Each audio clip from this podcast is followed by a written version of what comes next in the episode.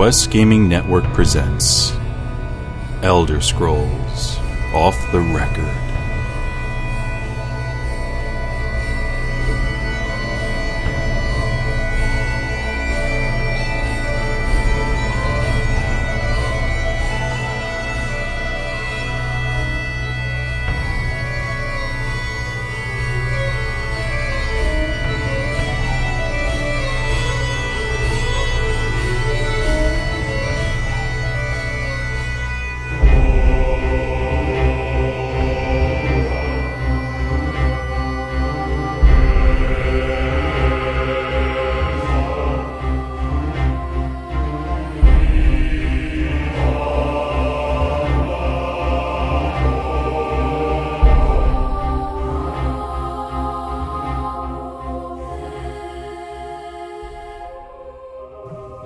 Everybody. Welcome back to Elder Scrolls Off the Record for episode number 66, the partially cursed episode.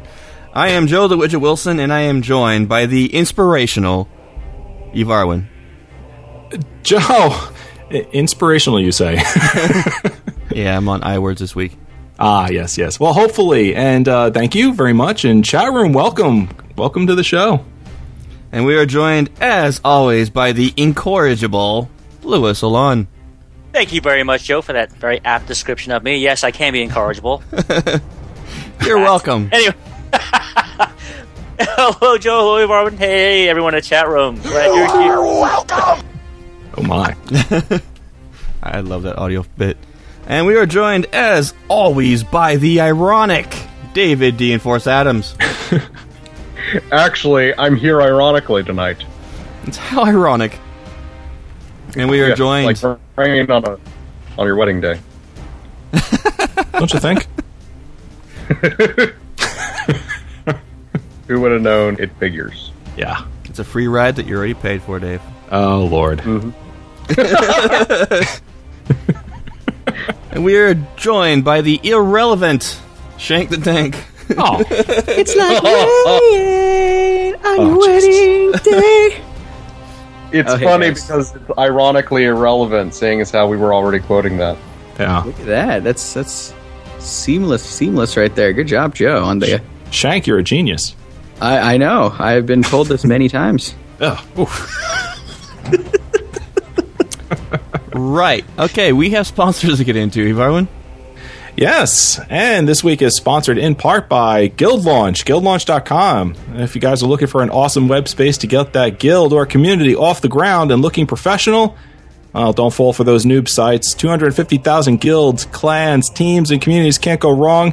Get your free site over at guildlaunch.com. Getting that competitive edge that only Guild Launch can provide with DKP tools for raiders and even mobile optimized sites. That's just what you get for free. You can also choose from one of their three subscription plans starting at just $7 a month. And you'll find features such as your own domain, Google Analytics, storage, advertising, attendance reports, and far more. Stay current with your guild or your clan with a weekly newsletter as well, powered by Guild Launch. ESO Guild leaders, your adventure in Tamriel starts here for free at Guild Launch guildlaunch.com, and also by tweakedaudio.com for quality earbuds, free worldwide shipping, and unbeatable customer service with a lifetime warranty. You can drop our code in there, off the record, all one word. You'll get 30% off your order over at tweakedaudio.com. And this episode was made awesome by fans such as yourself. We want to shout out Dova Tracker, who says the new Skyrim feature has been launched. That's Dova Tracker, a live character tracker that enables you to track and share your in game characters. There'll be tons, tons of other nifty features as well. This feature will be available for Morrowind, Oblivion, Fallout 3, Fallout New Vegas, and other game titles yet to be announced. Follow at Titanus.com and at Dova Tracker, and check out dovatracker.com. Thanks a lot, guys. Thank you so much for all your support, fans. We love you guys. Love you. All right, we uh wait, here we go again. Before Wait, did you get rid of it? What's Oh, there it is. Something quick to mention. That's right. ZeniMax Online Studios announced today that they will be attending Gamescom in Cologne, Germany. From Oh my god. hashtag Wow. see what I did there. I'm a stupid Hashtag American. German fans. in Cologne, Germany from August 22nd to August 25th. You can get tickets at the official Gamescom website. So, congratulations to the European folks who listen to our show. It's a good announcement for you guys. Yeah, I want to go. Send me. I want to go. I'm volunteering. You pay my way, I'll go. Yeah, Promise. that'll happen. Wait, European dates? It should have been then uh, 22 August to 25 August. They write the dates backwards. I need to find an audio clip of some like TV show, famous TV show, saying meat and potatoes. oh, man, he's sad. It's there that it time. is. It's that time, guys. We got some stuff to get into, and we're going to do something a little unusual this week. We're going to get right in to the development question of the week. Whoa, hold on a second. I, I don't know Whoa. if I'm ready for this. I don't know if Uh-huh. I'm ready for this. I think it's what's going on. You going got to to butter me up. Oh Jesus! That- Let me Whoa. just bring the butter right here for you, sweetie. I, have, I have the meat and Uh, uh, uh, uh, guys, I have problems with the call. Gotta go. I got some meat and some meat potatoes. Nice candlelight. Sounds good. All right, here it is, guys. Sure.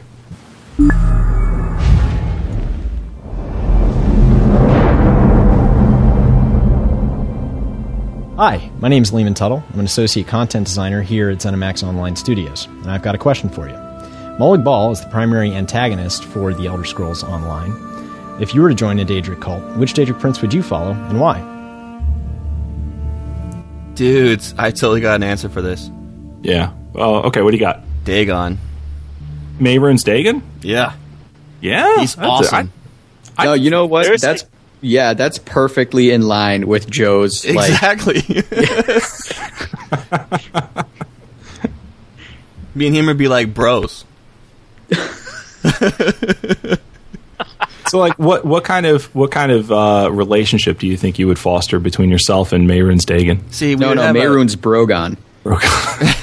Oh my god. we would have a power struggle. He would try to control me. I'd be controlling him. He wouldn't like it, and it'd just be a battle. Okay, sort of like what happens in uh, What happens between me and Dragonborn. I was gonna say marriage, but okay.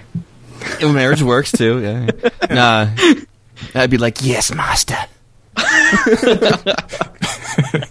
Do you want my dagger?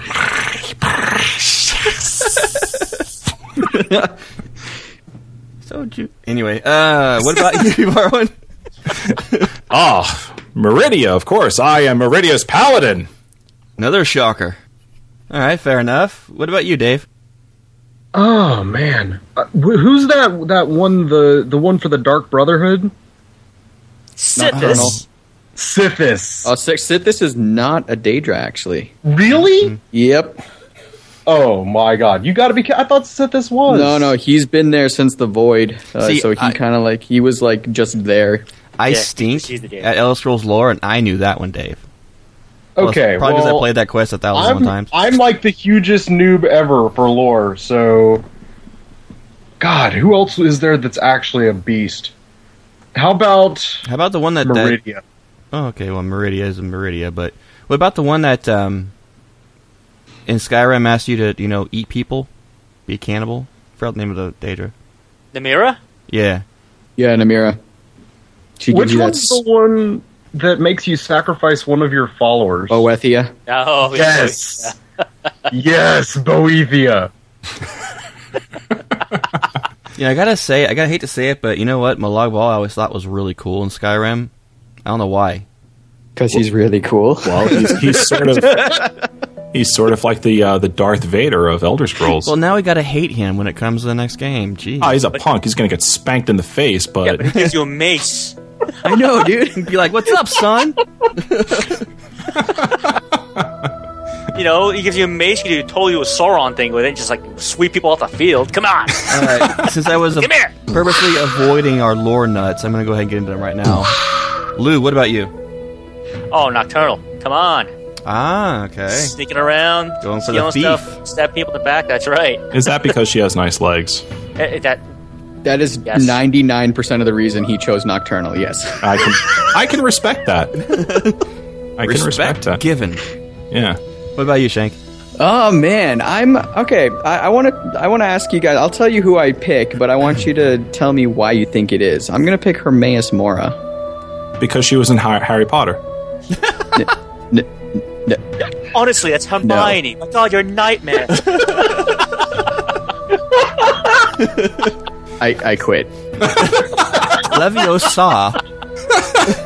What? Uh, she's great looking in those Burberry ads. Have you seen those? Oh my god! Hermione is smoking. I'm not even gonna doubt that. Very attractive. I You know, say. actually, I really that just disturbs me when I think about that because my daughter looks like her when she was her age. All right. So Hermaeus Mora wrenching. totally taken out of the sales right now for the ship. All right. I'd Sorry, say guys. Shank likes Hermaeus Mora because he's really into that dark tentacle thing. Pervert. The weird anime fascination he has. All your pretty But eyeballs. That's like ten percent, but given he's uh, the uh, the uh, da- given he's the uh, the Daedric Prince of knowledge and memory, dude. They say knowledge is power. Imagine all the knowledge you can just hoard over people and have like just extort them for money. I beg to differ, man. I'm gonna get a dagger that has a chance to one shot your butt. Then, well, then what's that knowledge gonna do to you now?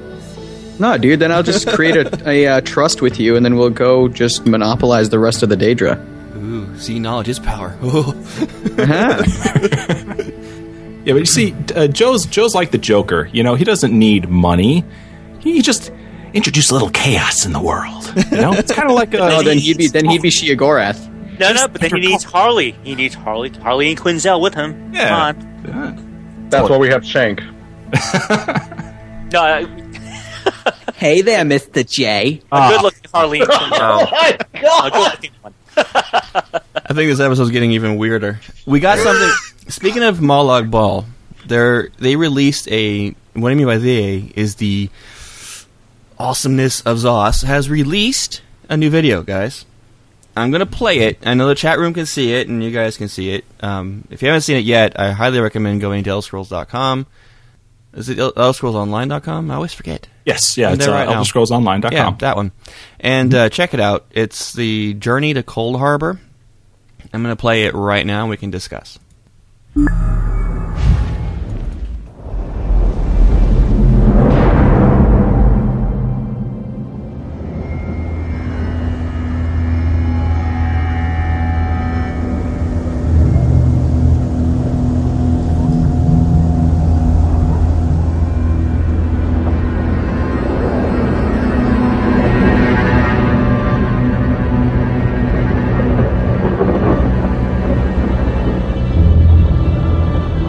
As in all the games in the Elder Scrolls series, in Elder Scrolls Online, there's a cosmic threat to Tamriel. Uh, in this case, the cosmic threat is coming from the Daedric prince Molag Bal.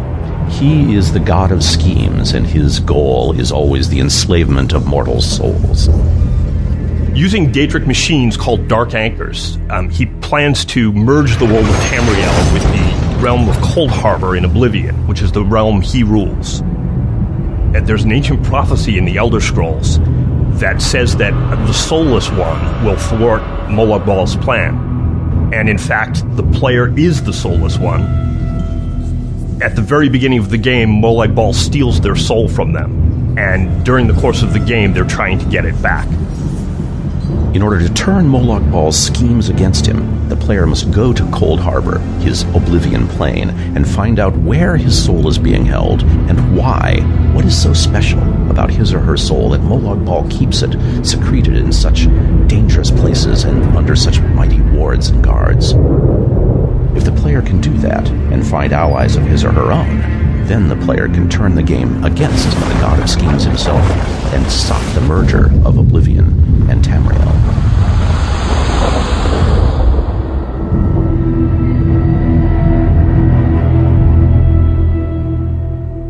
Wow, awesome.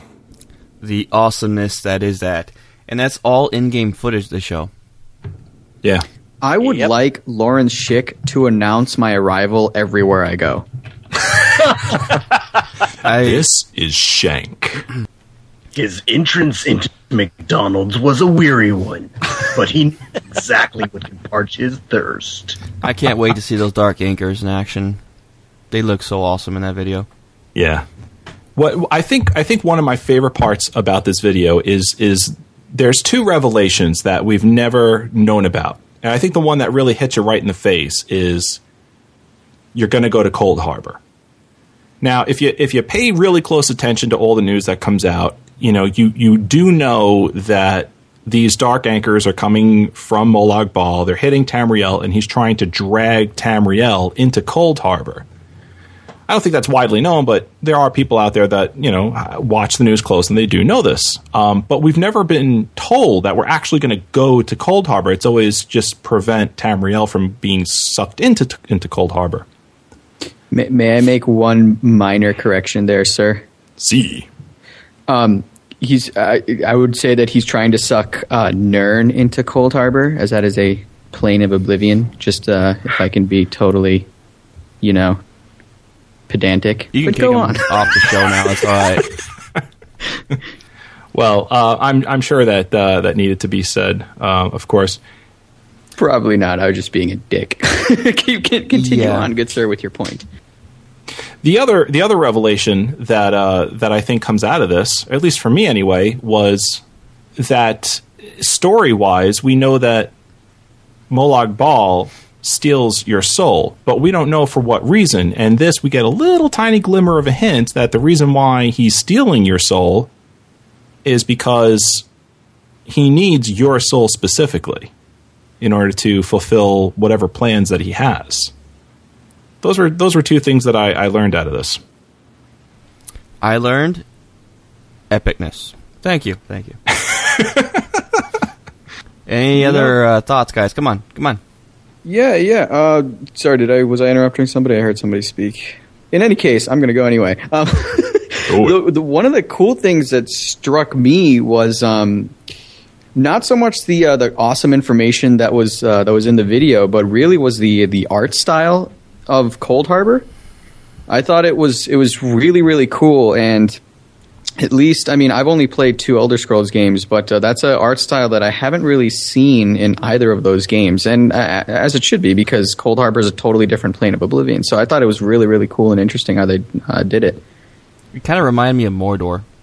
More. Really? Well, yeah, yeah, yeah, but as Robert P three thousand one pointed in the chat room, uh, yes, Cold Harbor is actually supposed to be a clone of Tamriel. So Really? yes, it's like the inverse sort of. it, it's like the So- the mirror. It's like a shadow world. That could have been like um, Molag Bal's staging point somewhere out in the world, and like right, that's what I was figuring. You know, that's his that's his Fortress of Doom.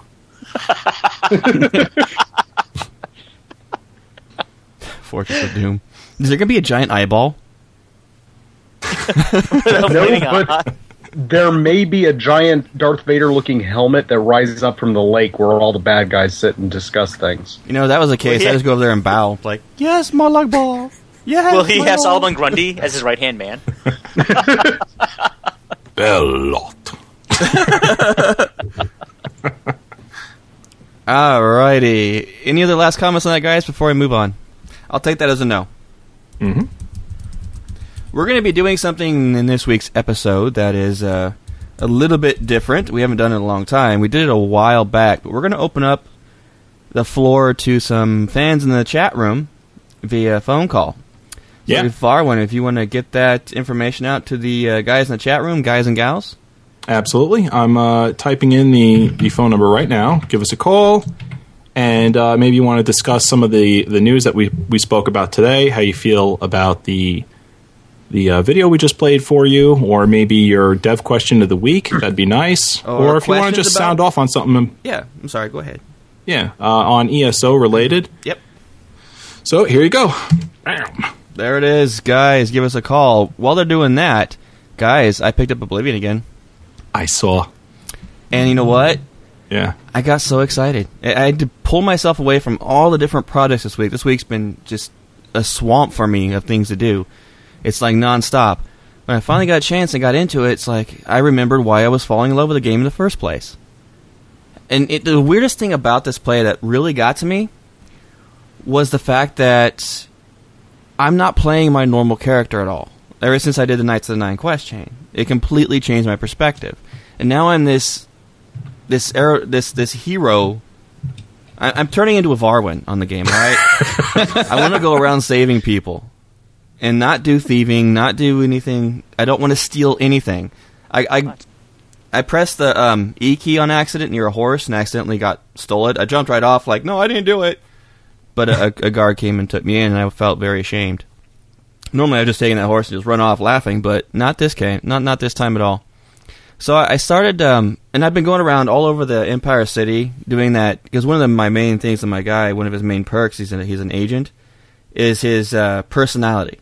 So what I really, yeah, like I'm, I'm assuming you're talking about like the, the attribute, the personality Yes. attribute. Mhm. Okay, okay. He has two different main skills that, that go off of it. I can't really think of them right now. So, like her charismatic, I don't remember exactly what it was, but he has two different skills that are that go off of that skill chain. So what I've been doing is I've been going talking and doing that little wheel thing of awesomeness. Oh, I'm sorry, I was muted. Uh, it was uh, speechcraft, mercantile, and something else. I think. So I've been doing that to everybody in all of the Empire City. So everyone there is in love with me. I even came across an orc lady on a horse that when I started talking to her absolutely despised me. She had like an 11. Wow. I got her up to 70 in, th- in two tries. Nice. I've leveled up so much to where it now says when it came that, that pop up on the screen. One thing I love about Oblivion is that the little bonus things that come up when you hit certain levels. And when I hit a high enough level in it, it said that now the negative effects do a lot less points removed than normal. So I can have like a, you know how the bar is that that rotating bar and those, those little pie pieces that one long, one big one, the little tiny mm-hmm. ones. Yeah. I actually tested it out and had one of those big ones on their most hated section, and it went it went down four points. So Oh, there you go. I can get everyone to love me, and I and I used it in the Virtuous Blood quest, Order of the Vir- Virtuous Blood. I had to go get some That a- information yeah. from a, a person, a, a, a shopkeeper in, in in the Empire City, in the bookstore, and at first he won't tell you anything. Went into that little um, I, what is it called, Shank? I, my brain is gone. Uh, the speechcraft wheel. It's the mini Yeah. game. the speechcraft wheel couple of couple of minutes doing that and that guy loved me and he gave me all the information he spilled his beans so and by that way that quest so far is very interesting Yes, dude. Just it. It's it gets very uh, schemy. it does i can tell already i'm sitting there already facing my morality decisions here because i got to the point where the order of the virtuous blood i'm using my quotations here was asking me to go kill this guy that they suspect to be a vampire when I got to him, see these guys that were so-called the Order of Virtuous Blood were creepy looking. And my guy's a midget compared to him. I realized that today that my guy is really, really short. Went to this guy in the cabin. Sure enough, he's a normal dude. Normal guy. No, it wasn't me. They did it. And and I get the other side of the story. So then it came a morality decision. Do I kill him or do I go confront them and find out if they're the vampires? normally old me would have said, "Let's go ahead and kill this dude and be on my way." But no. Now that I'm so now, now I'm becoming Ivarwini, I have to uh, figure out the truth here, and I go back and I'm starting the other way. So I'm going to continue that this week and hopefully get a lot further into that quest. It's just one of those random quests that I stumbled upon. So May I give you just one piece of advice, sir? as long as it doesn't spoil anything. Oh no, no, no! It, it doesn't spoil anything. It just, especially because there's a lot of quests like the Order of the Virtuous Blood, and by that I mean there's a lot of there are a lot of quests in Oblivion that have layers in them. So like what seems one way at first, you, you do a little digging and it's you know not necessarily that way. So um, especially, I mean, it goes perfectly lockstep with your current character, who's like being this good guy, just like Treebeard said to uh, Merry, "Don't be hasty, Master Merry, or Sergio, or Broseph, whatever." in your decision making on your quest, but it's it's a sweet quest, man. You're gonna love it. I hope so. I'm, I'm just beginning in it. I've only gone through like four or five stages of it. Mm-hmm. before I had to go off and do something else. So, it looks like we're having an issue with uh, the whole Skype thing, Ivarwin. Yeah, I'm currently trying to work on that right now. Fair enough. All right, let's Yep. get into an email while he works on that. We have an email from Paul M. Dave, you want to take this one? Yes, this comes from Paul M. It says, "Hi guys, Paul here, aka Obi Wang 1975, longtime listener and massive fan of the show and live chat. I got a question for you all, though this is primarily aimed at Lou and Shank, only because they have played all the Elder Scrolls games. But I'm keen on hearing what everybody thinks."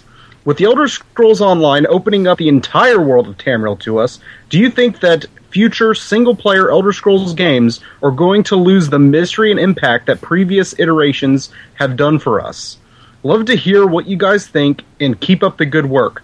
Skyrim may have come to a close, but the legend will always go on. Many thanks, Paul.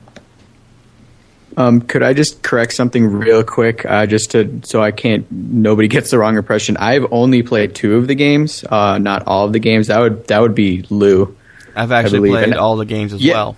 Yeah, and I was just gonna say, Joe, I think you you have Daggerfall and Arena, don't you? I played about two hours of them, so I haven't really played a lot into them. Well, Arena, I put like five hours in just trying to get a stupid dungeon.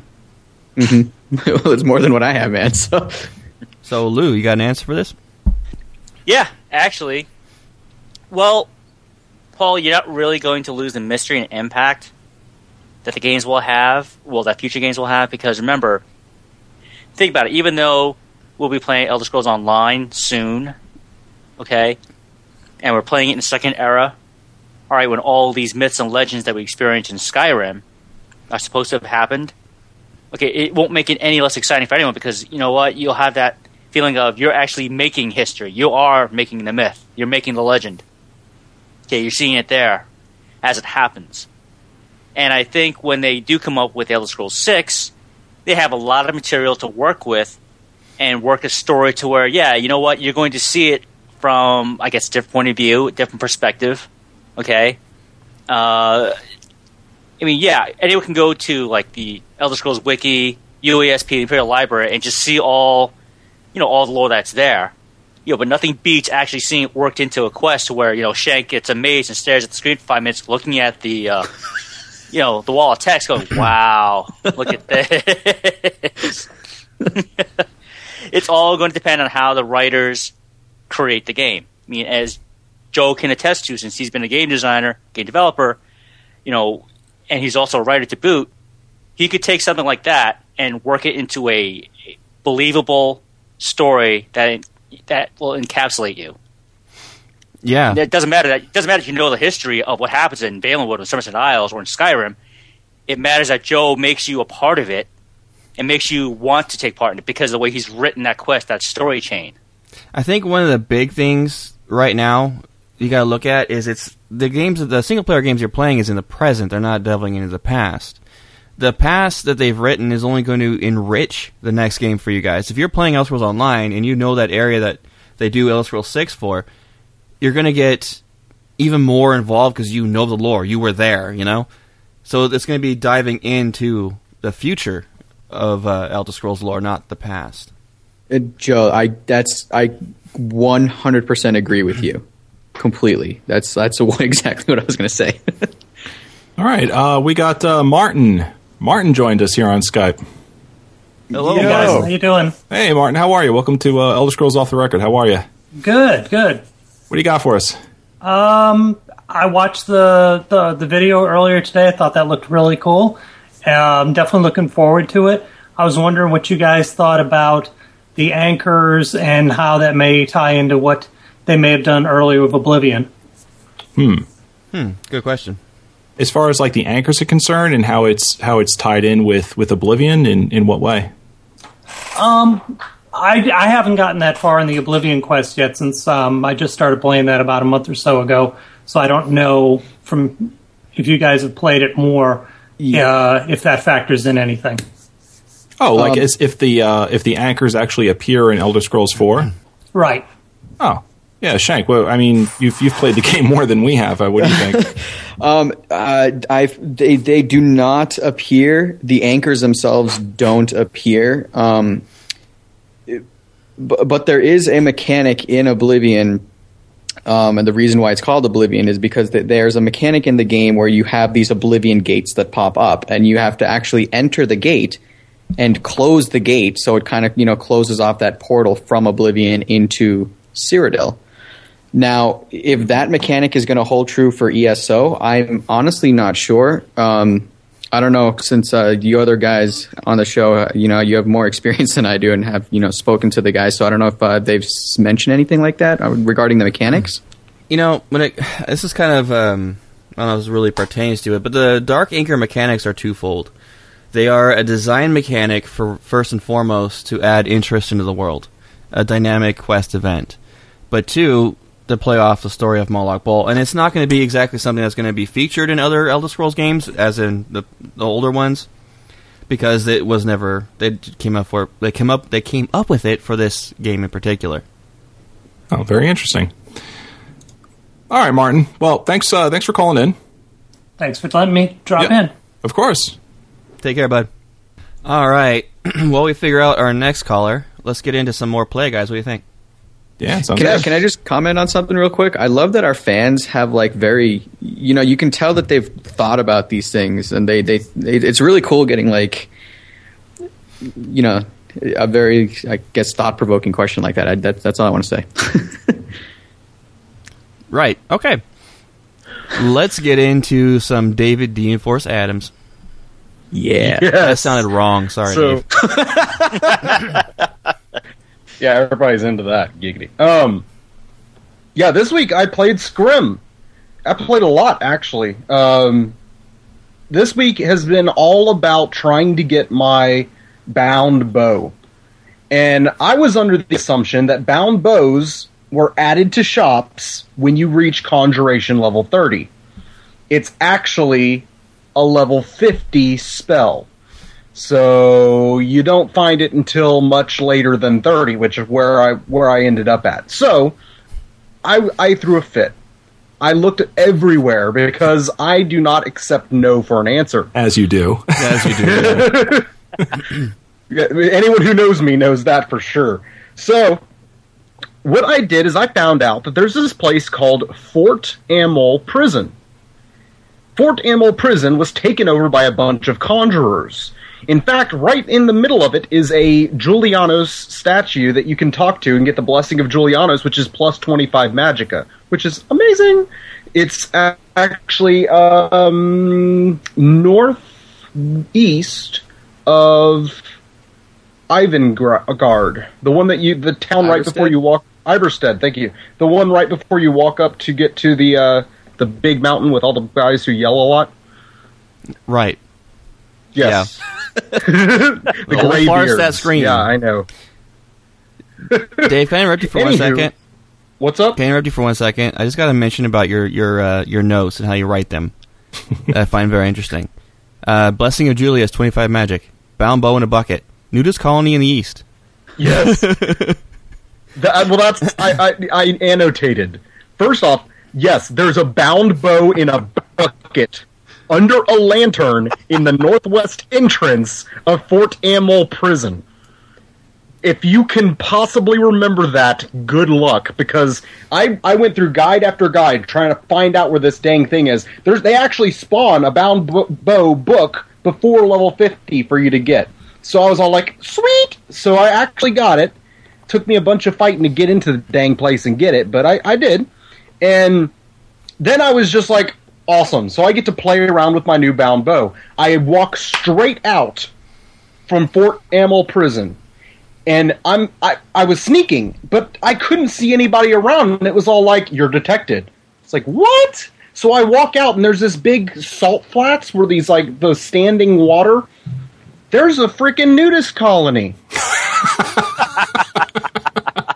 They're just lounging around, laying in the water with their hands behind their heads, just hanging out. I swear, I have never seen anything like this in all of Skyrim. What Well, mod hold are on you one using? second, Dave. We've got uh, we've got Mara coming on in. Hey, Mara, is that you? You're live on Elder Scrolls Off the Record.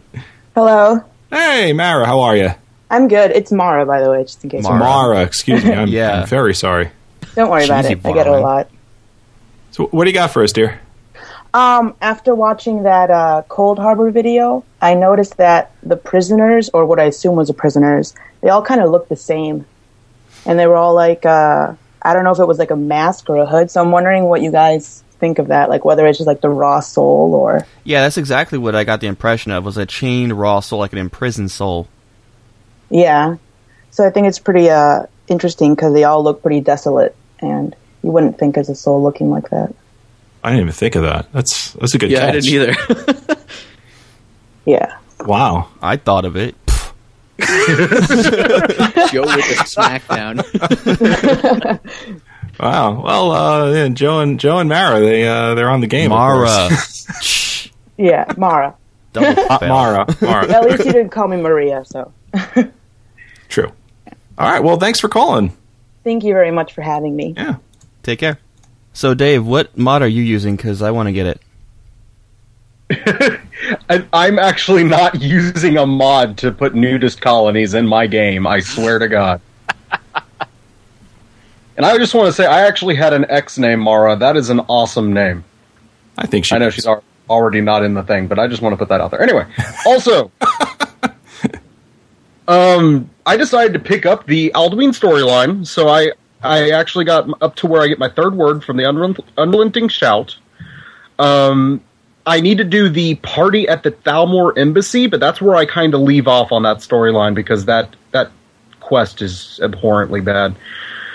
So instead, I started the Dark Brotherhood, and I killed everybody up to through Belethid, who's in Dawnstar, who's working the um, the I don't know. She's over. She's one of the people smelting things, and every time I try to fight her, I get myself killed because somebody sees me.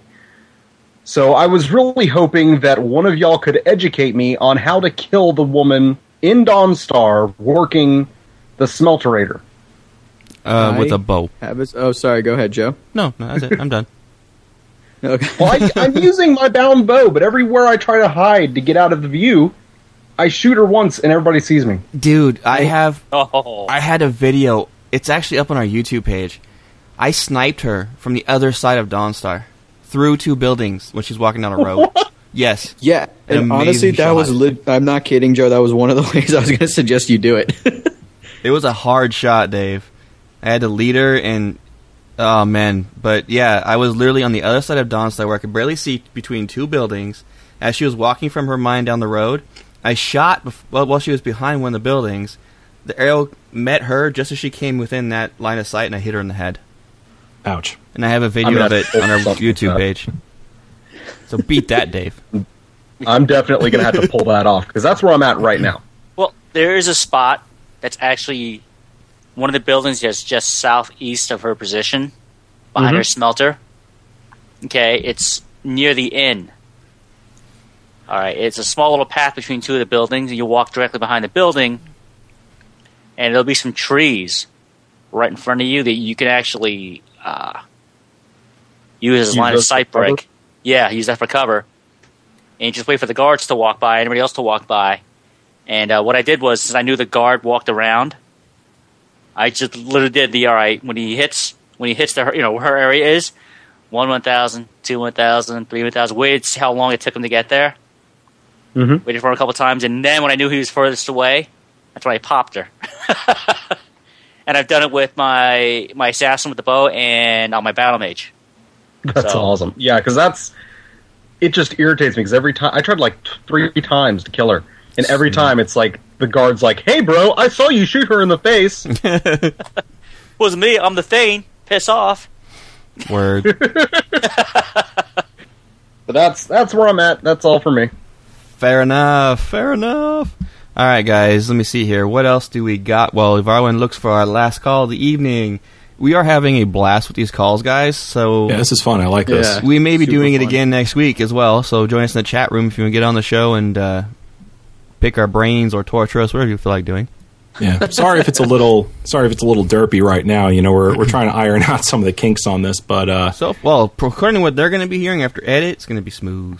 cool. Very good. We have another email, and I'm going to let Mr. Shank the Tank take this one from Chris C. oh no, he didn't. All right. Excuse He did.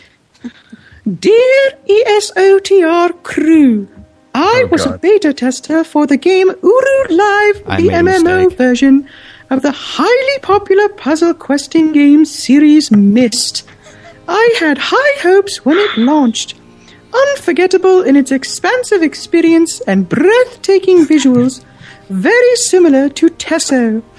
Almost six, six years ago, it was what the Myst fans were praying for. Then it died. Oh dear. The reason was this. Oh the new areas took too long to develop. We were promised a new world every month and saw one every six if we were lucky. Once we finished the main content, we held out for a long time, but it wasn't enough. I hope TESO doesn't fall into this trap. They need to constantly be releasing new content. This isn't a single player test game. The mad rush they have to complete content now should never stop. New Daedric Realms, Akavir, exploring the Mayama realm, the list goes on. Thank you, Chris, aka Arnold Bloodmane the Khajiit, aka Asmodeus Dove the Argonian, Boo. aka Gino the Widow. That's awesome. Do you guys want me to take Wow. this, or do you guys who who wants to go?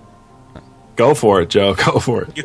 I think that it's absolutely crucial for the ZOS team to be constantly on top of adding new content. I'm very hopeful that it's something that they, they will be on top of it. I think it's, like as I said, it's critical. Um, I do have high hopes for it because of all the talk about the adventure areas. What, what are they called? Um, Adventure zones? Adventure zones, yeah.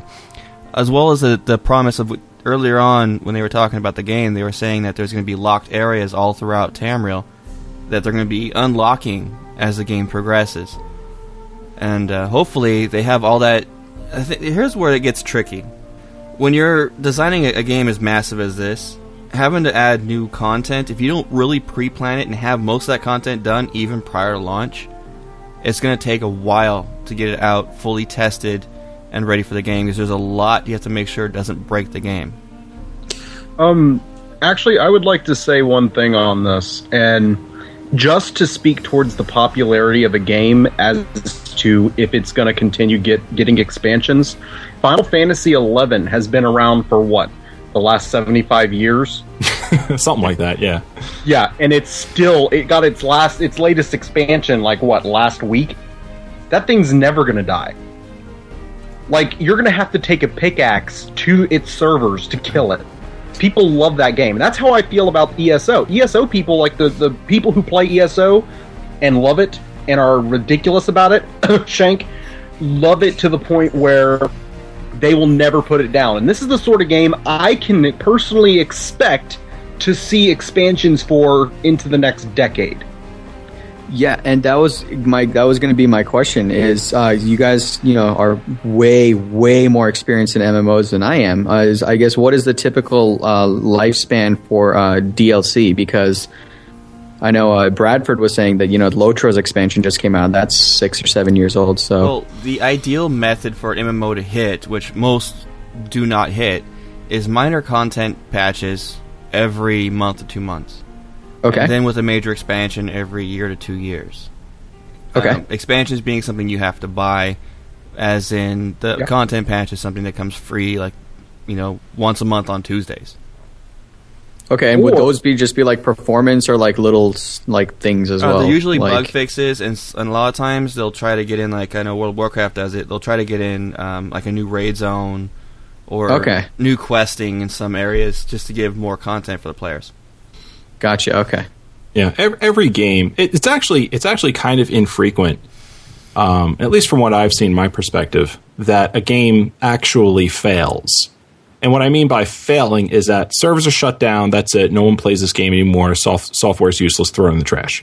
Okay. um, and now, now, as far as you know, MMOs being super popular and becoming cultural icons, that's rare. But I mean, there are tons and tons and tons of MMOs that come out, and I'd say you know most of them are still running, and people enjoy them, and they have their their niche fans, and those people constantly play. So Oh God, lineage. Yes. Mm, see yes. that Mhm. Two. Age of Conan is a is another game Yep. That one's that um that that game can be good or bad depending on your style. But I mean, the fact is, is it's still running. Right. And Yeah. as someone pointed in the chat room, uh, Gariosuke, yeah, Ultima Online is still up and running. And it's been around since 1998. Along with EverQuest 1, 1999. And it still has expansions coming out. Yeah. Wow. Um, but uh, one thing I do want to point about this, though, is that yes, I mean, I also feel Chrissy's concern because I know we- we've discussed this before. You are going to have people out there who are called the content locusts. Okay, these are going to be the people. All right, I'm not saying it's either good or bad, but these are just people who, who have the time or the wherewithal. They can literally blow through content in a fast period of time. Yeah. Okay, Those are your, your high end guilds. right, and those Man, your- I hope we don't have one of those on the show. Forbid, we're not already planning Excel spreadsheets with like, yeah, we need to see this, this, and this. Oh, oops. Um, you know, it, it- you know, people who just through their playstyle can literally, you know, do that. Wow. Okay. Okay. You know, sometimes for good or for bad, you know, you'll have people who are like that who will go to the boards on the official boards and complain that there's nothing to do. Okay, and I find that to be, you know, that's a problem because you know no one told you to blow through the content in a week, and now you're sitting, you know, you're coming here complaining about not having anything to do. Well, who told you to stay up 24 hours a day? I.e., Dave. We're talking to you, Dave. yeah, I know. I was like one of the top ten people to clear uh, Cataclysm when when it came out for WoW. No one told you to down River of Souls in a day. we did it anyway, yo. But yeah, as Joe mentioned before, you know, these companies, you know, hopefully have a game plan to have content already lined up and written and done to say, yeah, in three months we're going to release this. You know, it's already done and tested. In six months we're going to have this done. You know, it's all written, it's done, it's produced. All you do is test it, release it at this date. Because otherwise, yeah, you, you will have those people, that crowd, that will say, "There's nothing to do. We're bored. Game is fail." God.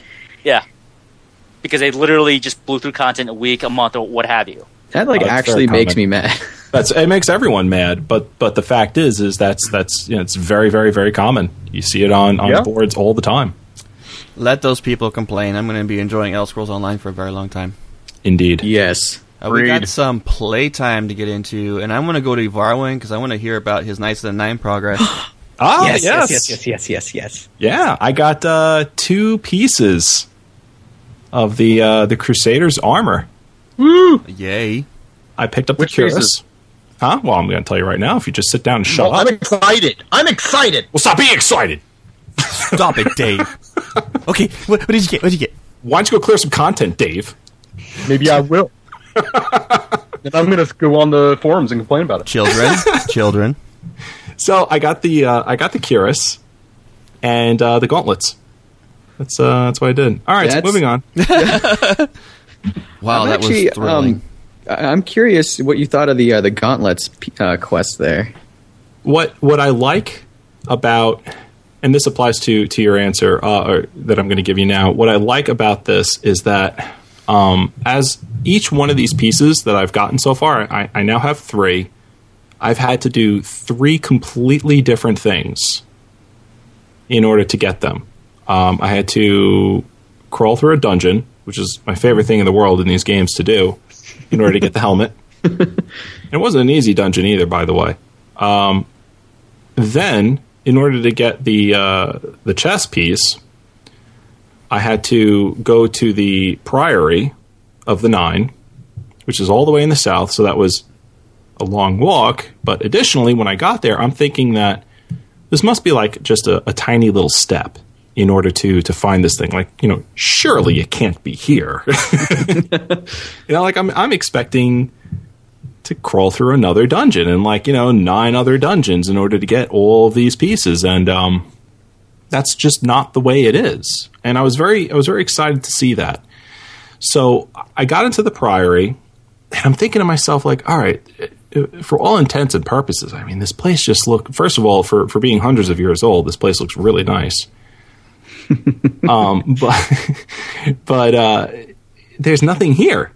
There's, nothing here. What what am I what, what am I doing? I, I walked around uh, the first floor, went upstairs, looked around, looked at the bookshelves. I didn't even know really what I was looking for. I just knew that I was going to be looking for eventually the chess piece. But I thought maybe there's like a book on the ground that'll say like, okay, here's a diary and the chess piece is over here, and you know I go travel that way.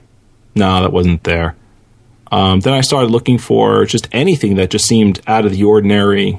Picked up a book or two, nothing, nothing great. And then I walked downstairs thinking, all right, let me let me check around the grounds a little bit. And then I noticed off to the side is some large, round uh, stone design on the ground.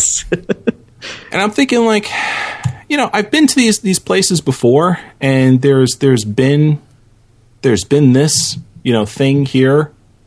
Um, but let me just double check this. And sure enough as i as i inspected it the ring that i had from the previous dungeon fit inside. I'm like oh cool. This this is here we go. This is it. Like i'm to- i'm totally like on my way. I'm moving on up.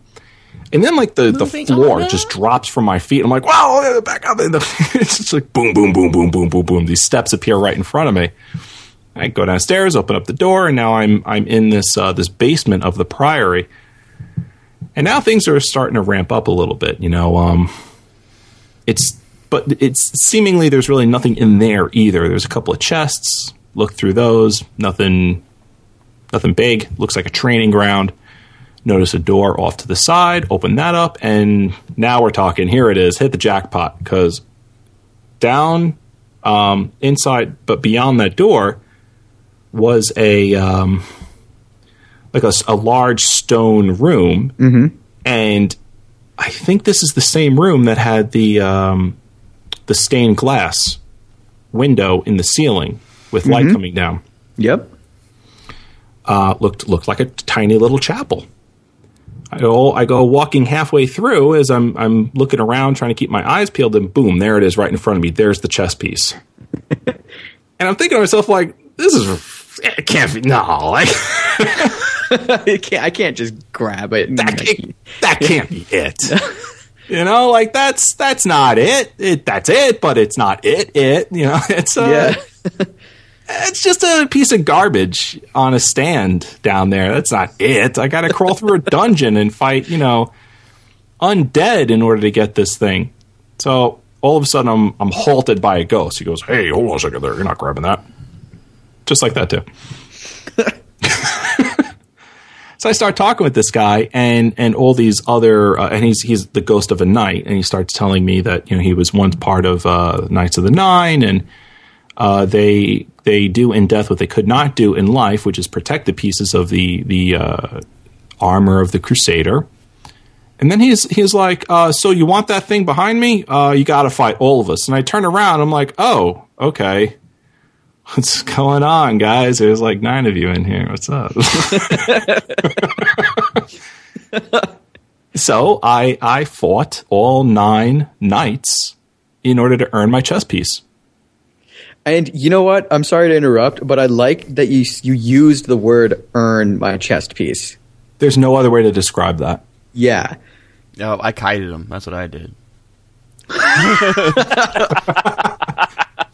Ring around the bros. Yeah, no, I, I, didn't do so much kiting.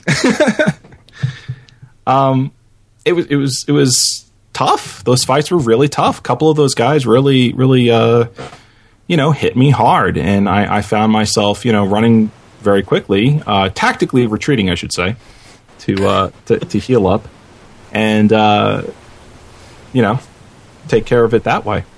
Fair enough. So, which yeah. console commands were used? I can't tell you, Dave. I'd have to kill you. and I had a question actually. How uh, when you were searching around uh, uh, for the uh, to activate the the symbol on the floor, how long did it take you to figure that to find that?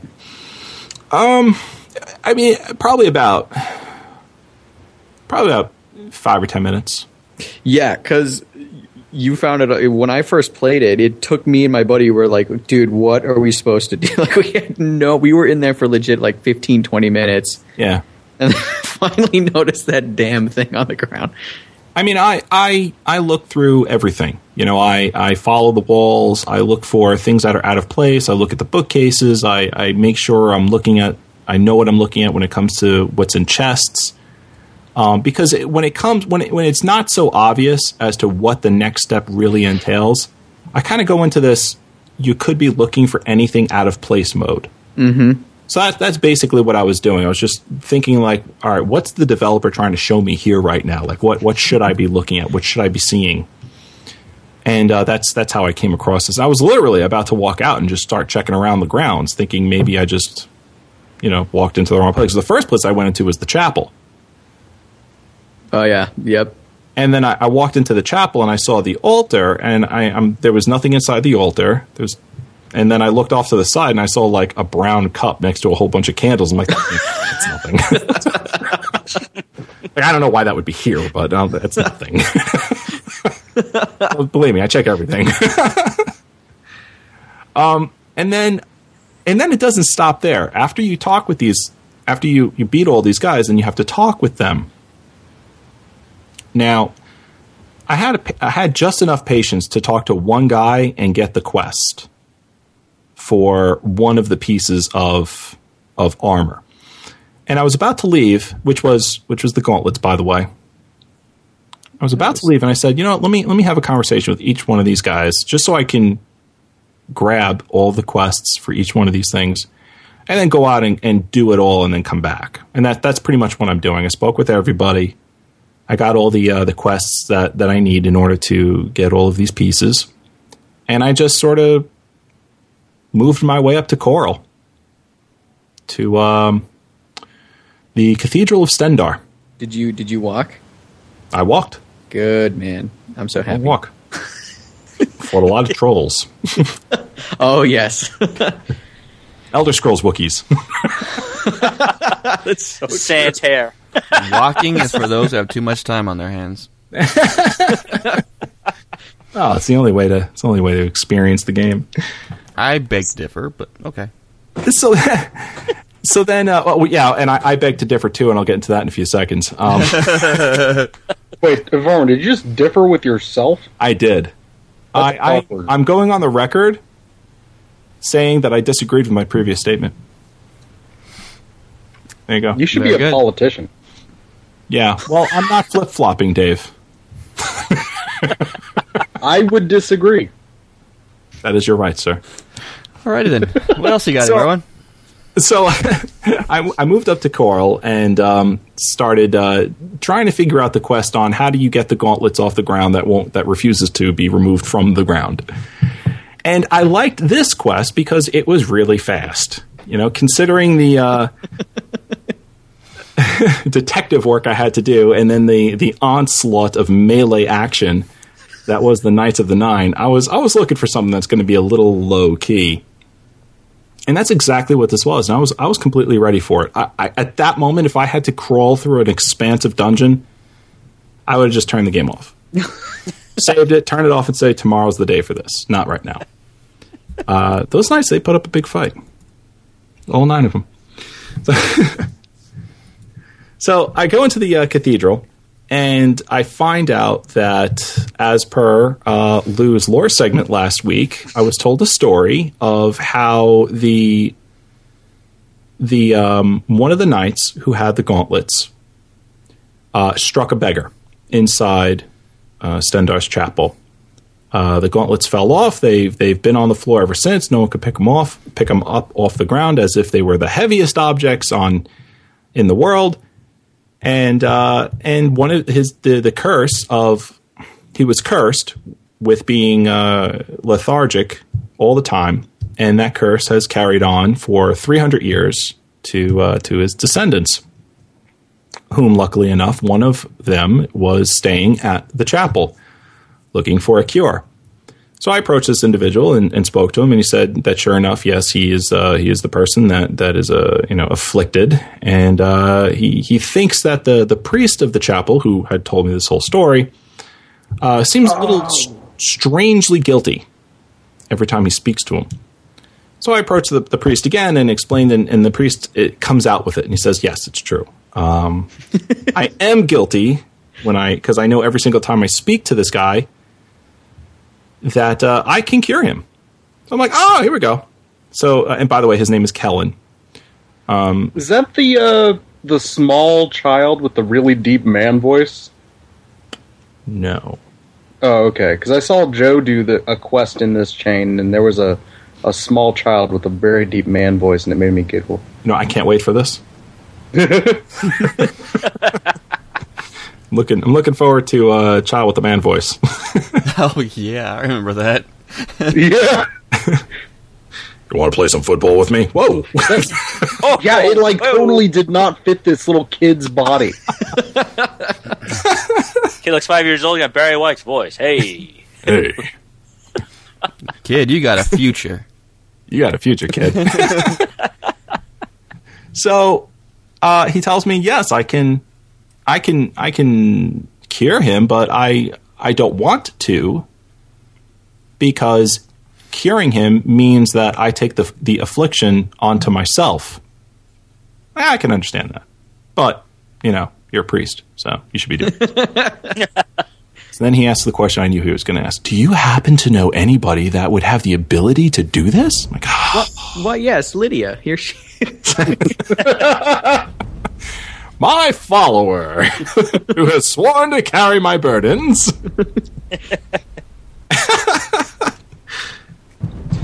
so there it is. Um, so I had to pray at the altar over there in order to receive Stendarr's blessing, which was lay on hands. Ran downstairs. I'm going to get my gauntlets. I'm going to get my gauntlets. Boom! You are healed. Lay on hands, and the guy's like, "Oh my god, I can run! I feel green now." Start. Wow. Oh yeah, he was excited. He was so happy. Dave, it was that guy. Yeah, that's what I thought. Yeah. That's the the kid. He looks like he's like twelve, but he has a really deep man voice.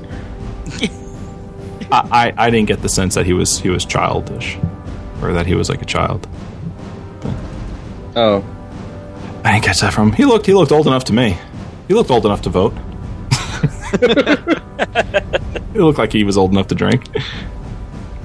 So in any event, um, after I, I you know cured him, ran upstairs, grabbed the gauntlets, and put them on, and yeah, two pieces. So I was excited. There you go. That's it. I don't know which one I'm going to go after next. Shank, what do you what do you suggest? Um. Oh my God. Okay, so let's see. You have the cuirass and the gauntlets. So I think that means you still have the uh, the boots, shield, Yes, greaves, and something else. Mace, maybe, or sword. One of. I think yeah, it's he's mace. got the weapon. He's got the weapon. There's a sword in there too. Mm-hmm. Ooh. Oh man, which one should you go next? I. You know what? Any, mini, miny, mo, and go. I Yeah, it's taking too long. Uh, Joe, which one should I go for? boots. Definitely a sword. Yeah. shield. Uh, the shield is an interesting part. oh, maybe I'll do the shield then. Spear and magic helmet. I'm wondering if the shield's the one with that really annoying puzzle. Spear and magic helmet. All right, so uh, so that that was that was Oblivion, and I had some time to uh, to fit in a little a little Skyrim this week. Yeah. Oh yeah. Oh yeah. So all right, here's the thing. I, I did play Skyrim, but I didn't play Skyrim like I normally play Skyrim. Okay. I, So what's that? You you and Joe both. You're playing games n- unlike your normal selves. That's pretty interesting. Yeah. Um, now, because of you, Shank, I, I now walk everywhere. But uh, this time, I, I downloaded a mod, and uh, Doctor Who fans out there, perk your ears up on this one. I downloaded a mod called TARDIS. Already bored. So, Nasty Joe, jeez. this this thing is this mod is amazing. It's absolutely amazing. It's exactly what you think it is, and it's exactly what you hope it is. It's that it's that cool. Um, I I wasn't walking everywhere this time. I was using my time in relative dimension in space. Oh yeah, uh, vehicle to to fly around. Well, not fly, but appear everywhere uh, in in uh, in Skyrim. Yeah, It was awesome. So. I guess what I'll do is I'll I'll talk about the the mod real quick. Um, it's made by this guy named Shattered Steel. Uh, you can uh, get it off of uh, Skyrim Workshop, and it's uh, located. Which basically what happens is you you download you download the TARDIS into Skyrim, and it, the first time you go looking for it, it's going to be in Whiterun in a little fenced in area, not far from that large tree that's in the middle of Whiterun. The Gildergreen. Right. You go there, and all of a sudden, you hear the TARDIS landing sound, and it appears right next to you. You go inside, and it looks like the inside of, of the TARDIS, all- as if it were built in Skyrim. There's a console there, and all these little pull handles, and um, you can uh, let's see because I wrote this down. There's a pull handle. There's a general pull handle. All right, the place warps you to 60 different places in in Skyrim, and uh, there's specific levers for uh, word walls. Um, what else? The uh, the major cities and the standing stones. And there's when you when you pull the handle, sometimes you'll end up inside of a dungeon.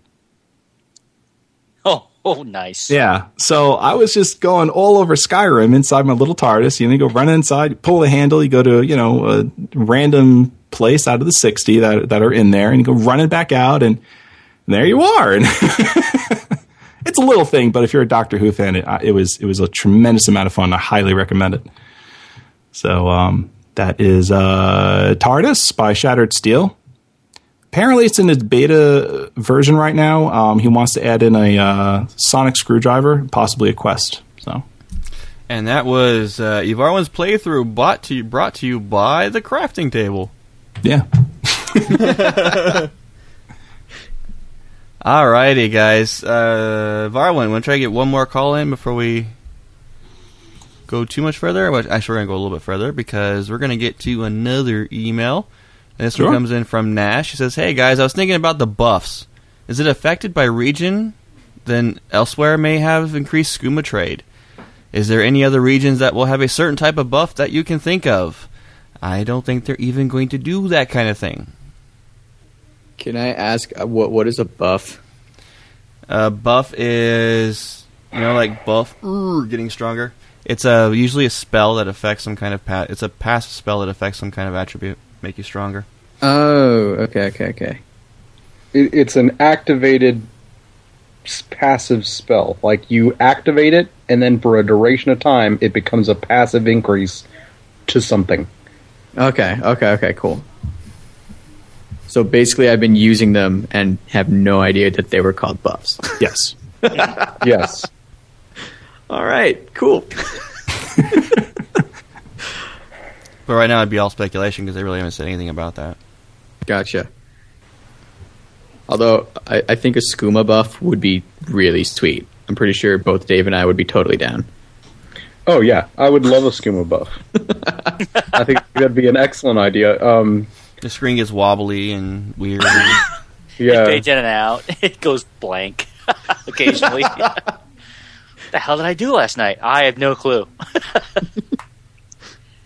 Buffs. Hmm. there is one little tidbit of news, really quick, guys, and that is never mind. We're not going to do that one. All right, so Well, hi. One thing to say I'd like to add about the buffs with regards to Nash's question. Um, I've been thinking about the buffs too, and I would hope at some point, you know, it doesn't become a crutch.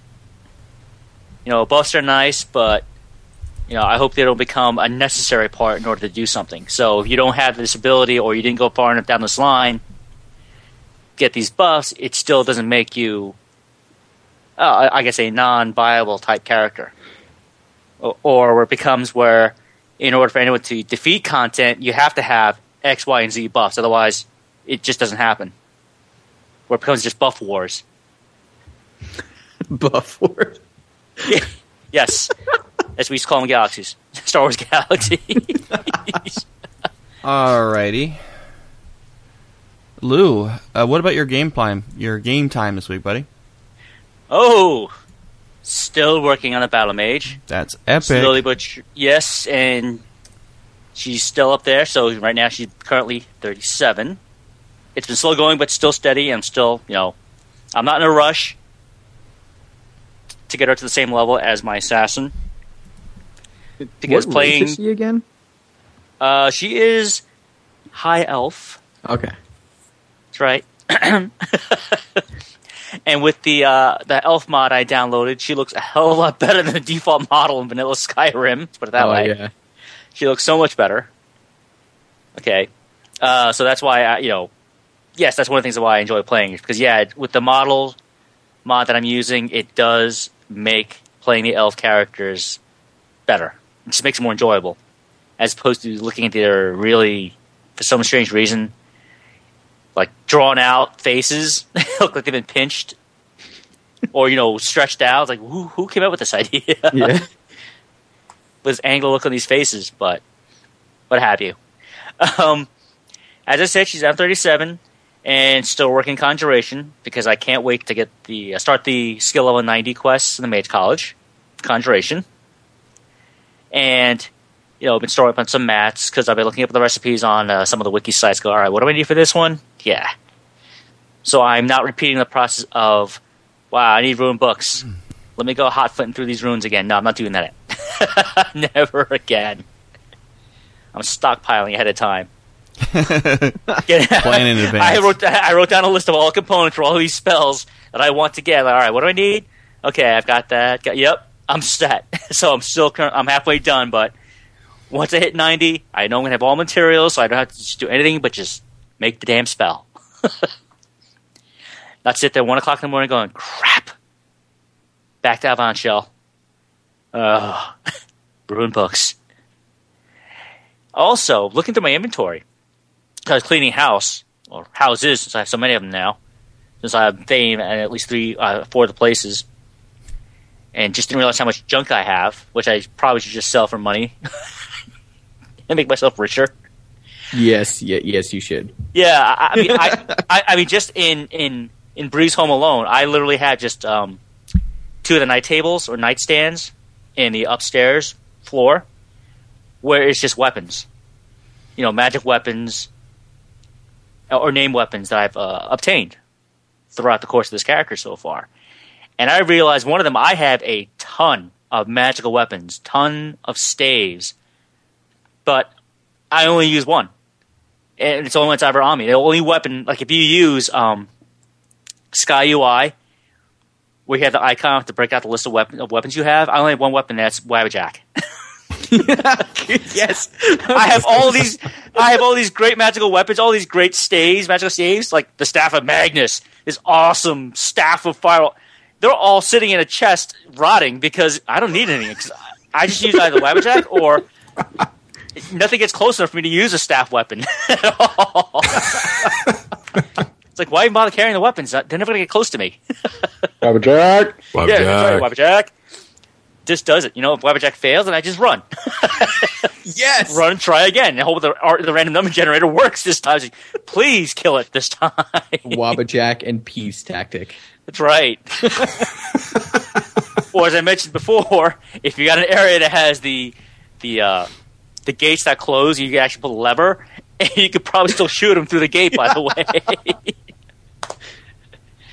it's not a cheat; it's a great tactic. It works. Thinking selfishly and how to stay alive at all times works wonders. and speaking of things Daedric the Wabbajack, I have so uh, acquired the Mace of Molag Bal. Oh, Nice. Yeah. Yes. I was like, oh, cool. here, Lydia, here's your new weapon. Here's your new toy. Here's some soul. Yeah, here, here here's some, uh, you know, here's some stones. Carry those too. Tell us, uh, tell us about the quest. Oh, just straight up, you know. I actually wasn't meaning to do it. I was going to save that one uh, for later on.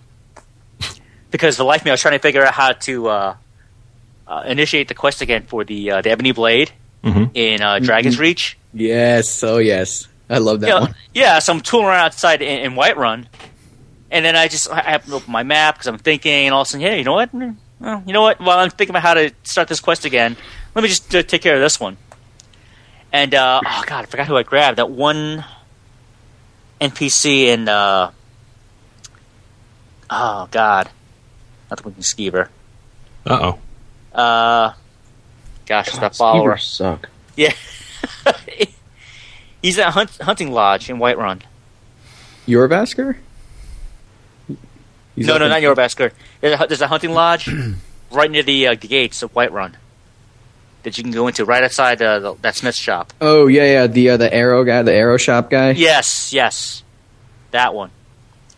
I know there's a follower in there. I used him. It's like, you know what? I don't want to sacrifice Lydia, even though she's a pain in the tuckus. Um, I can't do that to her. I mean, like I said last week, I was so tempted though after several fights last week. You know what? I here, give me all your stuff. You Give all should have. You should have dragged Serana out and uh, go ahead, remember- kill her. Good luck with it. Oh no, yeah, on guard. not my mage, not until I'm 40 or something. Until you know, where Serana won't get me killed necessarily. Far, you know, four or five times a night. Like, what's that? No, stop raising the dead. Would you stop doing that? Fair enough. Not dealing with that. Not quite yet. but yeah, I mean, I sacrificed him. God, his name escapes me for the moment. He's one of the And- mercenaries in there, I think. Yeah, yeah, exactly. He's uh, sitting at that table at the far end Yep. o- of the uh, the building, having a drink. So I hired him. Yeah, come on, follow me. Cool, I got something for you to do. Here, oh great Daedric Prince, here's thy sacrifice. Ah, there you go. Yeah, yeah, yeah, yeah, yeah. Hired for a few, you know, bits of coin. so, there you go. Uh, so, again, got the mace, gave it to her. Now she's wielding that. And, you know, quite happily filling up those stones for me. Since again, I always keep forgetting: cast soul trap, then kill a target.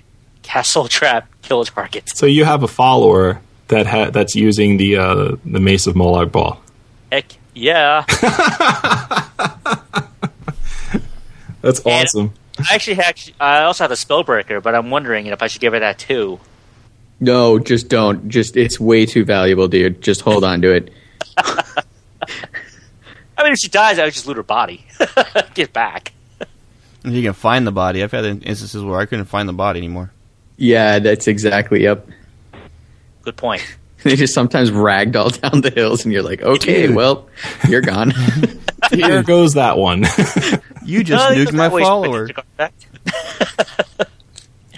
Not been more than the loss of follower, but I lost the damn shield. Damn. Damn it. But yeah, and right now, like I said, uh, I'm going to go back to I am going to get the Ebony Blade. I want to get that done, taken care of, and out of the way. Still haven't chick- kicked off the Civil War yet. Not yet. No, not yet. I still What are have you waiting for? you know, I don't know. At this point, I, I, I, I guess I want to be able to handle because you know that big epic fight that happens in Whiterun Yeah. kicks off. I want to be able to survive it this time because the first time I ever did it with my assassin, you know, I kicked it off when she was only level twenty three, and I was getting my face handed to me during the battle, constantly dying, getting overwhelmed. And I, you know, it really annoyed the crap out of me. So I figured, you know what? This time I'm going to make sure when I go in there, Yeah, it's just a real chore. exactly, just sweep the battlefield. Okay. Lest I find out the hard way that, oh yeah, by the way, the instant scales with you. so, the storm And- to attack are your level too, which would and you're playing as a conjurer, sort of. Do you have conjuring? yes, I do. Got my Atronachs. I was gonna say because if you have that, dude, you could just conjure those and just send your minions out. Oh, that's what I've been doing. Like I said, I've been sending pairing up Lydia and either my Storm or my uh, Frost Atronachs, and they've just been going to town. Tank. Yeah, that's right. Just having the way with things. I am also moving along steadily in the Dark Brotherhood storyline. Uh, Okay. doing, doing one of the side assignments uh, that Astrid asked me to do because she's kind of pissed that I've become a listener. So I'm at that stage in the quest line for Dark Brotherhood. Um, um, on a side note, I was waiting for that side contract uh, from Nazir. I think it's the one where you have to kill that pretentious prick of a mage in Whiterun. Mmm. Yeah. Bogros Wizard, yeah. I can't wait to get that. I was like, you know what? Remember when I first met you? when I wanted to drop that Dragonstone on your head? Yeah, I know who you're talking about. Exactly him. Oh, I can't wait for him. I, I want that contract. Ah, yes. Well, one who lets his betters do all the thinking. No, you. Yeah, yeah, yeah, exactly. I'm just gonna fry you in your own bed. There you go. Can't wait for it. oh, big thing though. What I've been hating uh, is that um, the ability not to kill certain NPCs in the camps, whether you're Imperial or Stormcloak. Since I'm a Oh God, dude. Storm- you- Yes, yes. you know, I understand they're essential, but in the game, if you've already openly declared your allegiance and you're moving that faction quest along, okay, when I'm told to destroy these camps or I find these camps out there, Right. You don't want to come in contact with that one guy who just won't, who just won't Yeah. go the way of the dodo. You know. yeah, it- it's like this is insane. I mean, I found it out on um on my assassin character. You know, where I literally just cleaned every camp I could except for one or two people who just won't die. Well, they they do that this way. You can change your mind at any point during that quest and go to the other go to the other faction, and you won't disrupt the the storyline. Oh, oh, but here, here we go. I mean, we're playing a single player role playing game, right? Yeah. Okay, we want our choices to matter, right? Right. Yes. So this should be one of those consequences. Hey, you know what? Yep. You changed your mind at the last minute, but guess what? You killed every NPC you need to talk to in these camps. Oh well. Yeah, no, I, I'm I'm 100 percent with you, Lou. I completely agree. I mean, yes, I understand you have that option to betray again at the last moment, but then again, you know, there should be, uh, you know, heartfelt consequence for your actions. If you decide that you're going to be openly Imperial, openly Stormcloak, Mhm.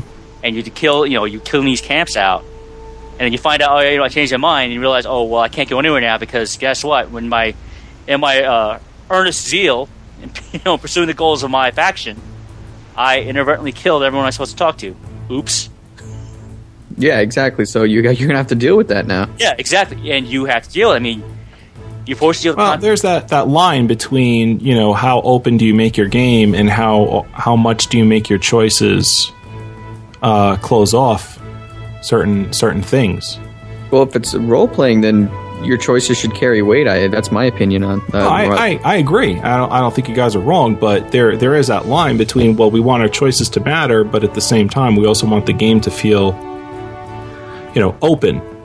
And um, personally, I, I agree with you guys, but you know, there there's I can see why they why they did that um, because they want the game to feel open, and you can you can do whatever you want.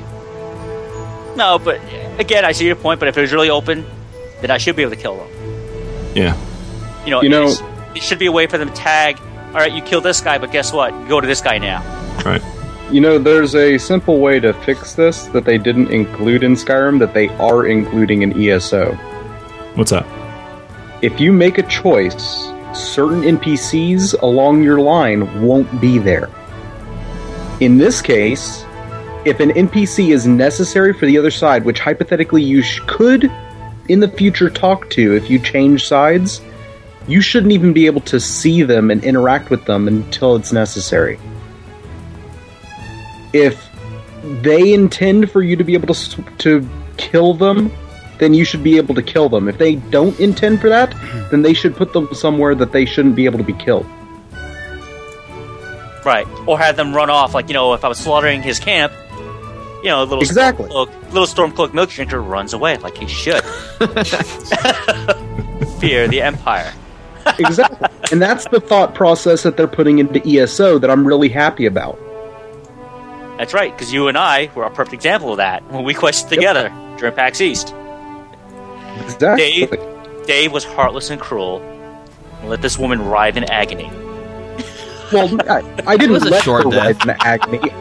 I pointed and laughed while she writhed in agony. Leaving me to hold the bag, and all right, all right I, I guess I'll be the good guy here. Here, here's the antidote. Dave was sitting there. Chick, you got owned. wow, that really sucks. He kicked your ass, but here's the anecdote, though. I, I, was kind enough to help her by kneeling down next to the poor woman and it, telling her, "Go into the light." Happiness awaits you there.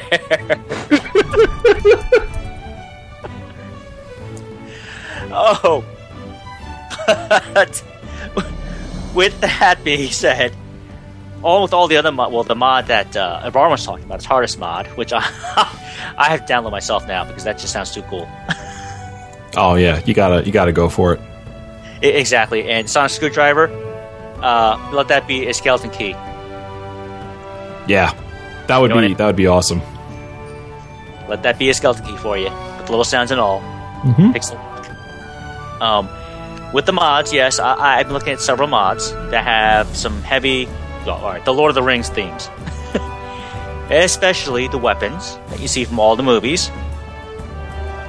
Uh, armor sets, again, from all those armor sets you see in the movies, like you know, uh, uh, the elf armor you see in beginning of the Fellowship of the Ring, where uh, Galadriel describes the battle in front of Mount Doom. You see the armor sets, the weapons and stuff.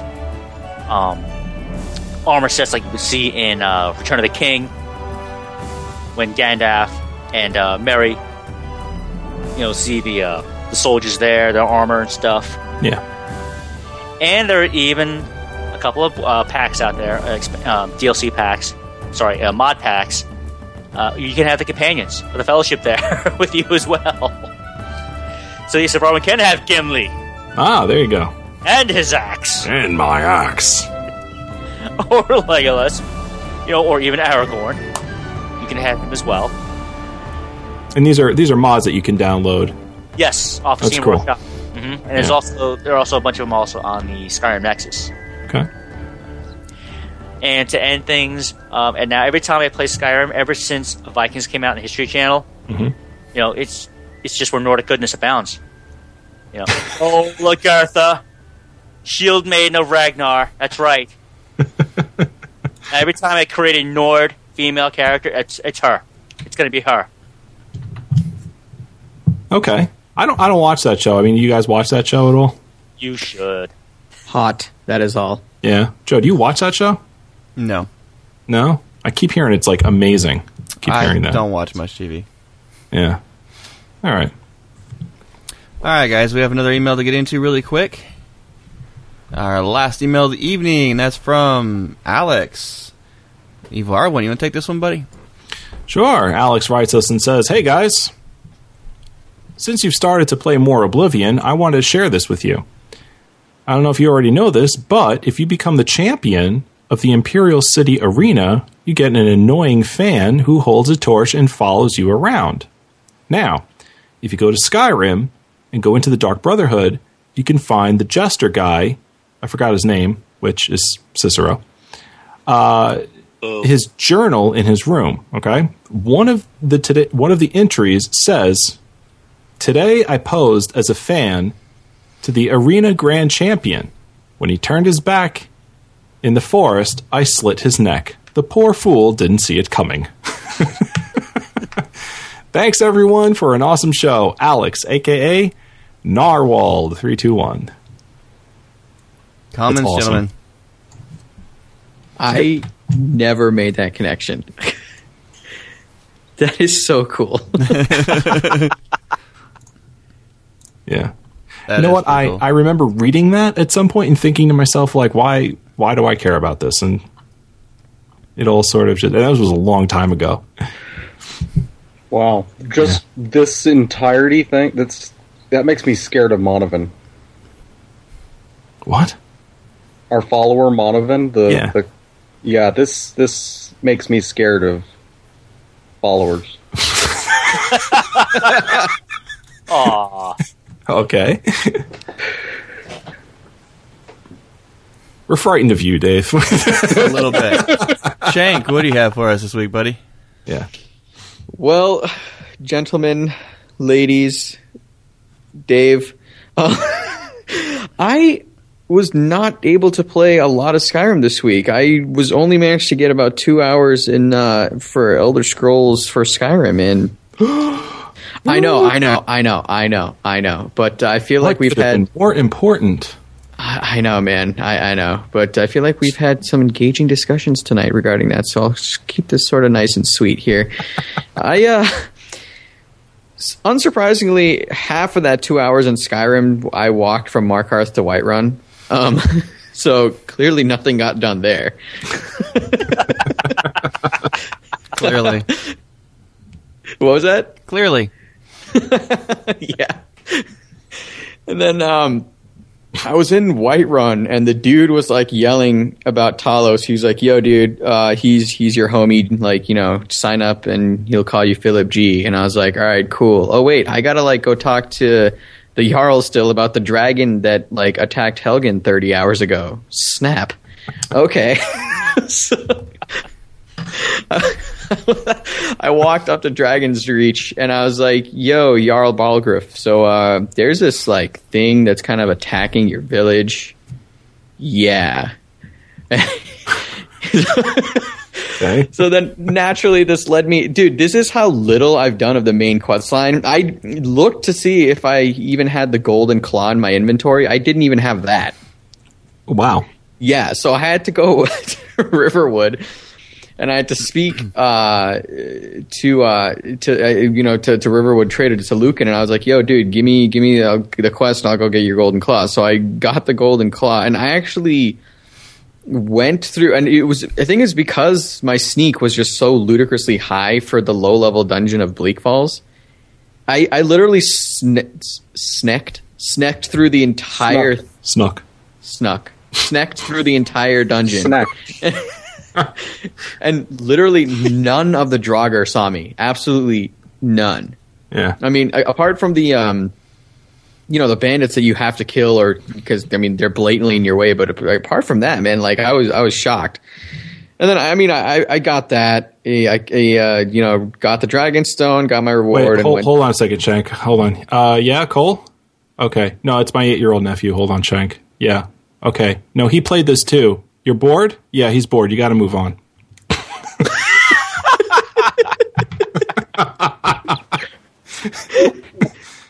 That's that's le- that's legit, dude. I mean, like I that was my the extent of my Skyrim because I w- hadn't even done this low level stuff. So I basically went did that, and I need to still go fight my first dragon. And in Oblivion, uh, yeah, I, I, I aimlessly walked around the market district, uh, you know, selling my wares, and I made about five and a half thousand septims, which was pretty solid for me.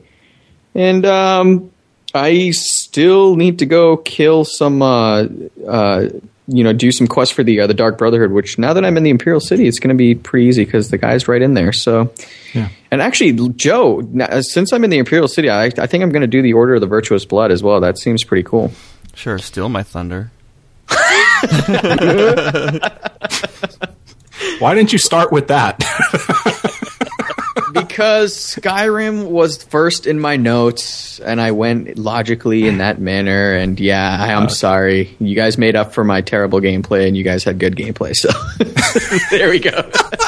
Oh, mine sucked. I just tried to make it look sound nice.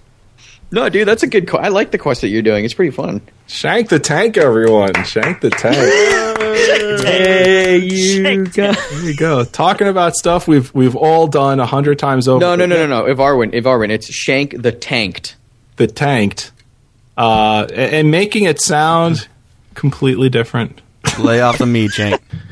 My favorite part was when he said, uh, "Hey, dude, uh, give me the quest and I'll get you that claw."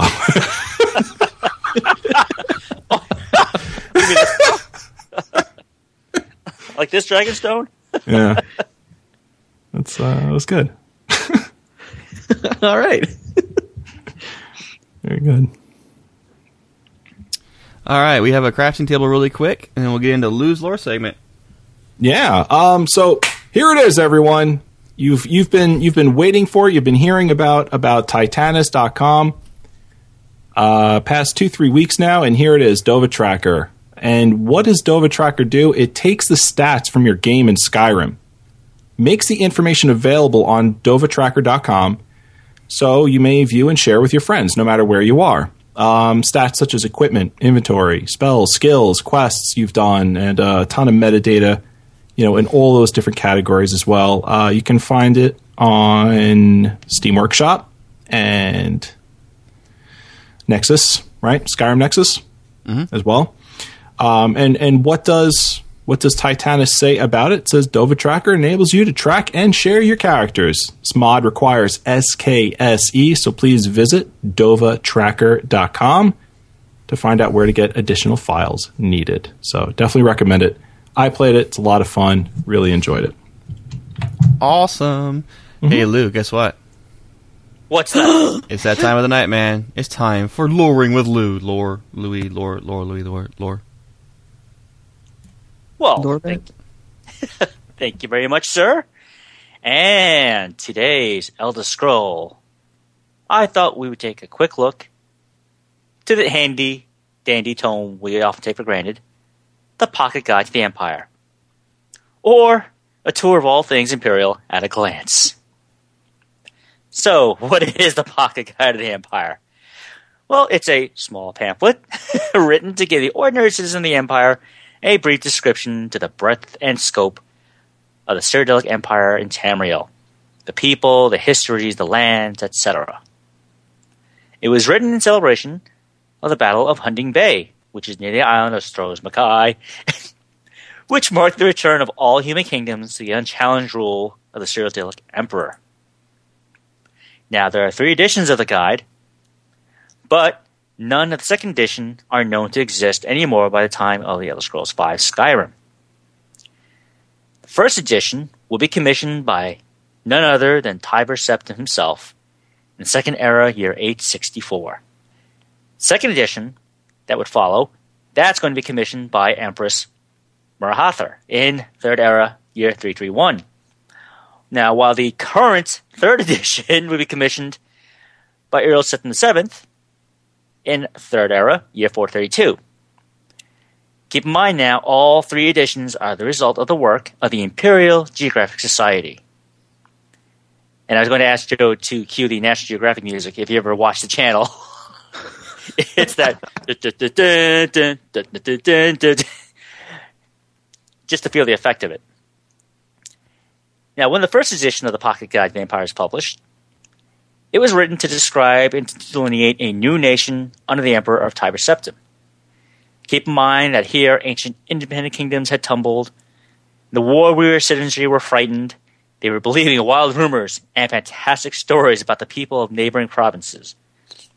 And so the very notion of a single Tamrielic empire, the first in nearly a thousand years, looked strange and it was foreboding. And so the book was written and intended to inform, educate, and reassure the people of a new empire.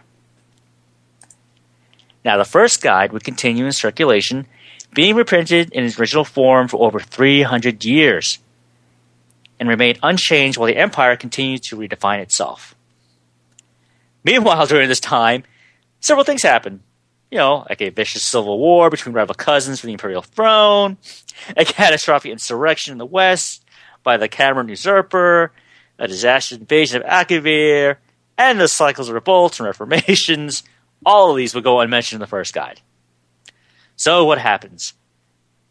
The Imperial Geographic Society was once again called to update its descriptions, remove most of the propaganda and that kind of tone from the original pocket guide, and to reiterate and modernize the claim that Tamriel was in fact still and would be a unified empire.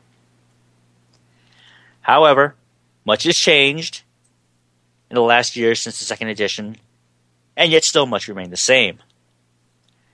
If the population didn't change, well, what did change is pretty much everything else in the empire. Okay?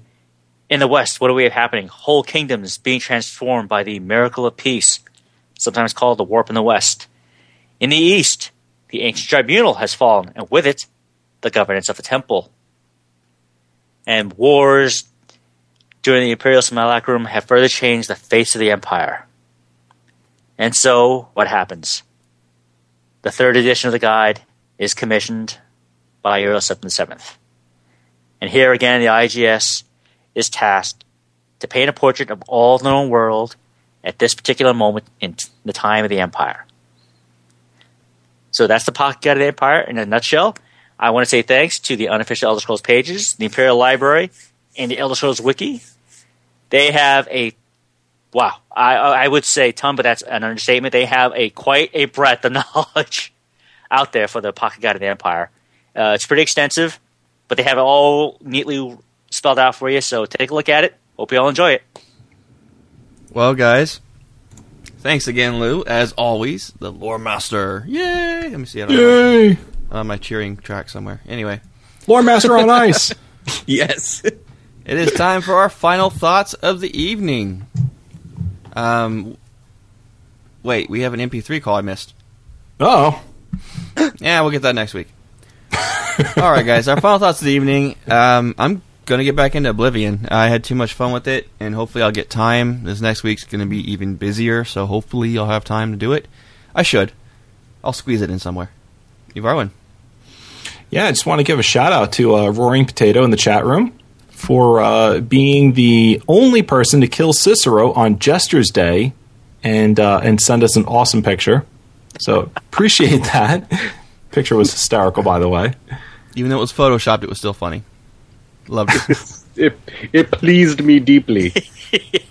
I'm with Dave on this one. it tickled his fancy. Uh, also, I'm looking forward to uh, getting the shield for uh, Knights of the Nine quest this week and Helmet. Spirit Magic Helmet. so I'll uh, I'll be looking forward to reporting on that next week. Lewis Alon.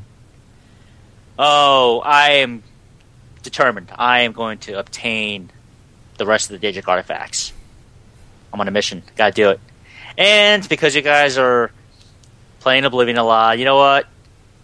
I'll go back and check it out again, and I'll probably have Shank walk me through installing some of these mods out there that I see out there. No problem. David. I would just like to say, all thee of Skyrim, look be on the lookout for the blood that shall wash over the land now that I have my bound bow. Right. Other than that, have a great week, y'all. Alrighty then, Shank. I will attempt to play some more Oblivion and like not totally tank my gameplay and like you know stuff. Dude, yo, sick. totally, dude. Hey, dude, give me the quest and I'll go get that golden claw for you. Word. Yo, that was an app summary. oh, you mean this Golden Claw? yeah, that one. And it's time to get into how to reach us, Mr. Varwin.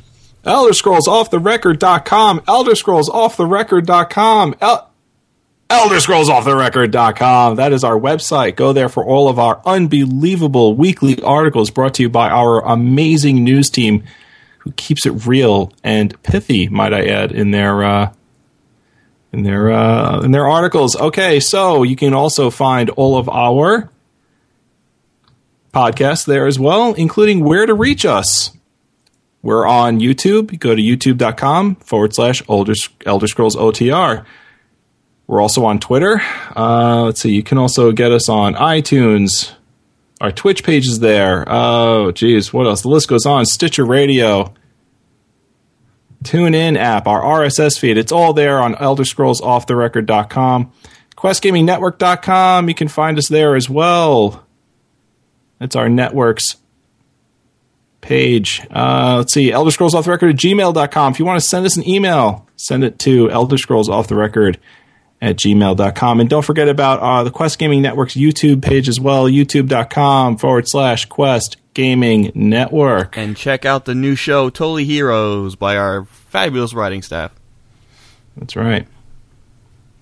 Also, don't forget uh, ten dollar mentions. We uh, that is a service that this show provides for you. It's a great way to get your guild shouted out, or maybe you just want to let us know about a wonderful thing that just happened.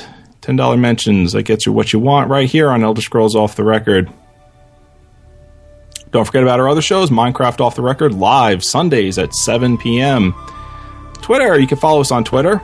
If that's your thing, you can find the show at Elder Scrolls OTR. Joe is at the widget, W I G I T. I'm Evarwyn. You may follow me at Evarwyn, E V A R W Y N. Lou is at Gamer Guy, 11B, G A M E R G U Y 11B. Dave is at Who Cares. Shank is at Shank the Tank. S H A N K T H T A N K. Leave off the E for pumice stones. And Dave is at D Force. D I E N F O R C E. Yay! Elder Scrolls Off the Record is a Quest Gaming Network production in association with Miller's Network. And I just want to say, Foos for all you all next week. Take care, everyone. Be safe. Thanks, chat room, for coming in. May the Foos be with you. Good night, everyone. Glad you're all here. Hope to see you all again next week. Foos Road in next time, y'all. Shadow hide you.